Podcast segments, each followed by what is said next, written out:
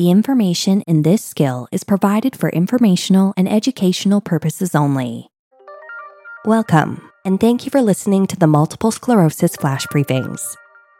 When your relapsing multiple sclerosis begins to change, how you treat it should change too. Think beyond relapses and choose a treatment that can help delay disability progression. Find out more at changesinrms.com. My name is Jennifer Powell. I am a columnist with Multiple Sclerosis News Today.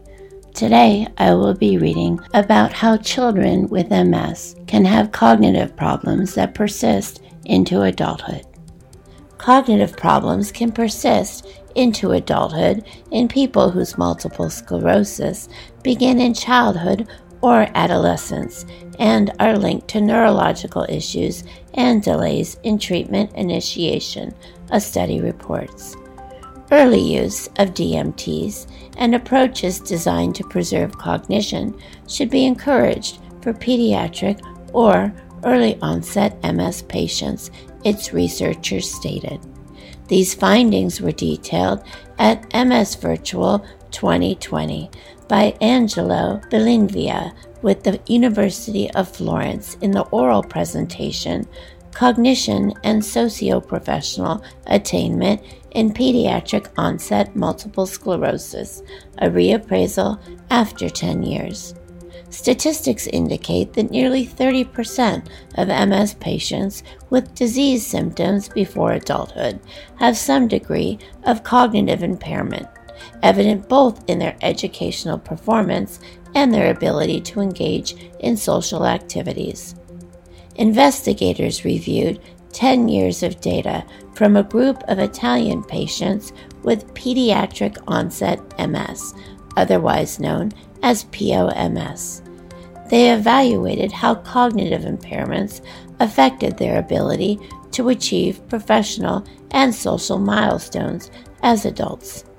Of the 63 POMS patients initially assessed in 2008, 48 were reassessed five years later, and 31, 17 females and 14 males with minimal disability, were reevaluated after 10 years. All POMS patients analyzed had a relapsing remitting disease course. Reevaluations consisted on a battery of neuropsychological tests to assess patients' neurological and cognitive abilities, including verbal learning, visual spatial learning, language, attention, and information processing speed. Patients who failed two or more of these tests were considered to be cognitively impaired. The modified work and social assessment scale was used to determine their socio professional achievements. The severity of depression and fatigue are being assessed using the Montgomery Asberg Depression Rating Scale and the Fatigue Severity Scale, respectively. Statistical analysis were also used to identify possible predictors of cognitive impairment and socio-professional performance.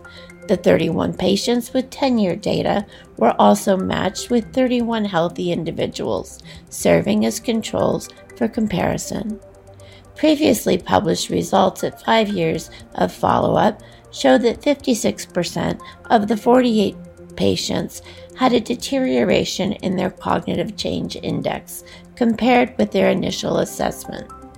Five year data also showed the disease had a negative functional impact on daily living activities for 53% of patients and on family and social relationships and school activities. At the recent conference, researchers reported available data from a 10 year assessment.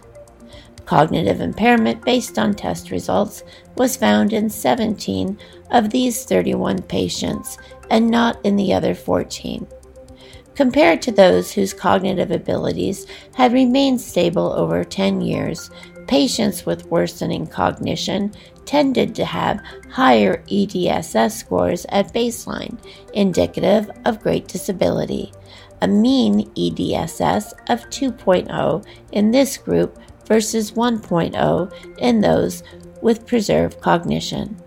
Investigators also found a lower intelligent quotient score on first evaluation and those with cognitive impairment compared to those showing preserved cognitive abilities. Declining patients were also less likely to have used a DMT at the study's start than did those with stable cognition.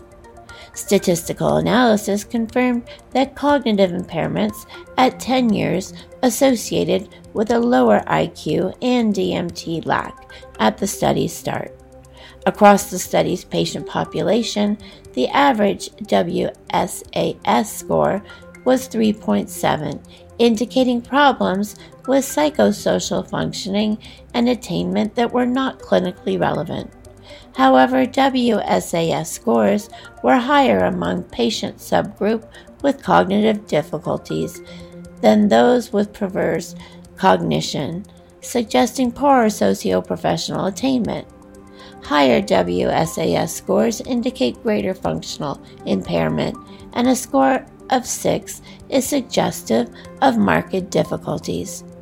Cognitive impairments, higher EDSS scores, and being older at the time of MS onset were all seen as early predictors of poor socioprofessional attainment in adulthood, the investigators found.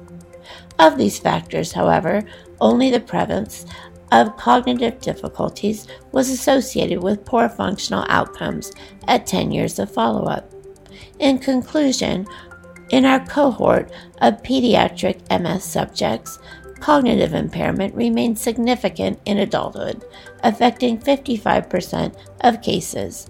Lower IQ and the absence of DMT treatment at baseline were associated with cognitive impairment after 10 years, Bellinvia said, adding that diminished cognition was associated with poorer socioprofessional outcomes.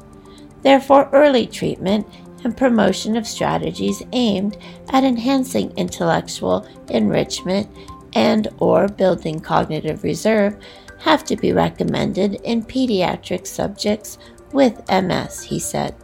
Bellinvia also emphasized that data collection and further analysis of this POMS patient group are continuing, with particular emphasis placed on assessing the severity of depression and fatigue in these adults. Coming up next, perspectives from MS News Today columnist Ed Tobias. You always do what you can to keep your relapsing multiple sclerosis in check. But if your relapsing MS is starting to change, it can affect your mind and body in new and different ways. So it's important to choose a treatment that goes beyond relapses, one that can help you stay ahead of disability progression. Take charge of your relapsing multiple sclerosis. Learn more at changesinrms.com. I'm patient columnist Ed Tobias with some news and comments from the MS Wire. Many people with multiple sclerosis get tattoos. Often, it's a way to deliver a statement about MS to the world. Or perhaps it's just a personal message to the person sporting that tattoo. But a new report cautions that too much ink may create a health issue for some folks. According to a study published in the Journal of Applied Physiology, the concern is heat, and we know how bad heat can be for people with MS. Our bodies are cooled when we sweat. Sweat is produced by eccrine sweat glands. They're found all over the body. Researchers have discovered that tattooed skin sweats less than normal skin. Why? Getting a tattoo requires as many as 3,000 skin punctures every minute and researchers suspect the tattooing process might damage those sweat glands. If the glands are damaged, the risk of overheating likely increases. Small tattoos are less likely to interfere with overall body temperature regulation, according to the study, but if tattoos cover a lot of the body, the reduced sweating, the study says, could impact heat dissipation. I've always wondered how sweating is related to my MS. I rarely sweat. I can exercise or bake in the heat and humidity, and hardly a drop is produced. So, I wonder if my MS caused the dryness, or has my lack of sweat been a cause of my MS? Do I have damaged sweat glands, even though I don't have any tattoos? And could that have a connection to my MS? I took a small sweat survey last year and asked if Others with MS have the same anatomical abnormality as me. Many said they do. Some said it began after they were diagnosed with MS, but others couldn't remember ever sweating. On the other hand, an equal number of people said they do perspire. Some said sweating had increased after their MS diagnosis, and some of those said they sweat profusely. Fifteen years ago, the same medical journal that published the Tattoo Report published a study about MS and sweat. It concluded that people with MS have diminished sweat gland function due to damage to parts of the nervous system that are involved in regulating body temperature. So that brings me back to tattoos. If you are interested in keeping your MS in check by keeping your body heat down and your sweat flowing, it might be a good idea to limit the number of trips to that tattoo parlor. How can you stand being stuck 3,000 times a minute anyway? I got needle fatigue just from weekly injections of Avonex. The information in our flash briefings and podcasts are provided for informational and educational purposes only. Be sure to tune in daily to Multiple Sclerosis News today for the latest news and perspectives regarding the disease. Discover more content that might be of interest to you at www.multiplesclerosisnewstoday.com. And be sure to follow us on social media and join our Multiple Sclerosis News Today forums, a trusted MS community ready to welcome you anytime.